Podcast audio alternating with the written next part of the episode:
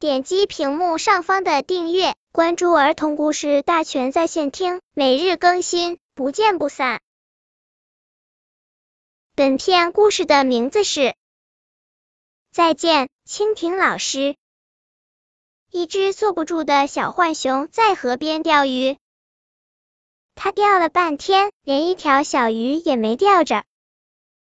妈妈说它太爱动了，鱼都被它吓跑了。可是有什么用呢？小浣熊就是爱动，也许它永远也钓不到鱼了。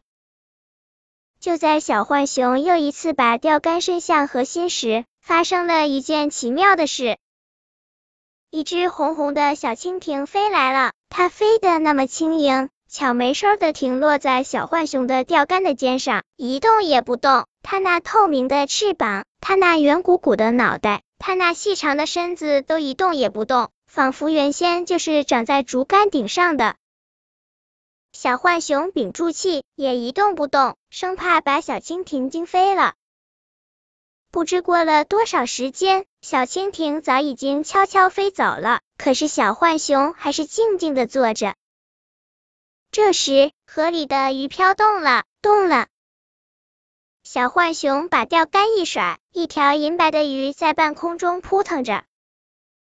这一天，小浣熊钓到了好多的鱼。当妈妈来叫它回家的时候，望着满桶的鱼，吃了一惊。妈妈问他是怎么一回事，小浣熊笑了，他说：“我找到了一位老师。”这时天已黄昏，晚霞映照在河水里。小浣熊向正在河心飞着的小蜻蜓招招手，说：“再见了，我的蜻蜓老师。”本篇故事就到这里，喜欢我的朋友可以点击屏幕上方的订阅，每日更新，不见不散。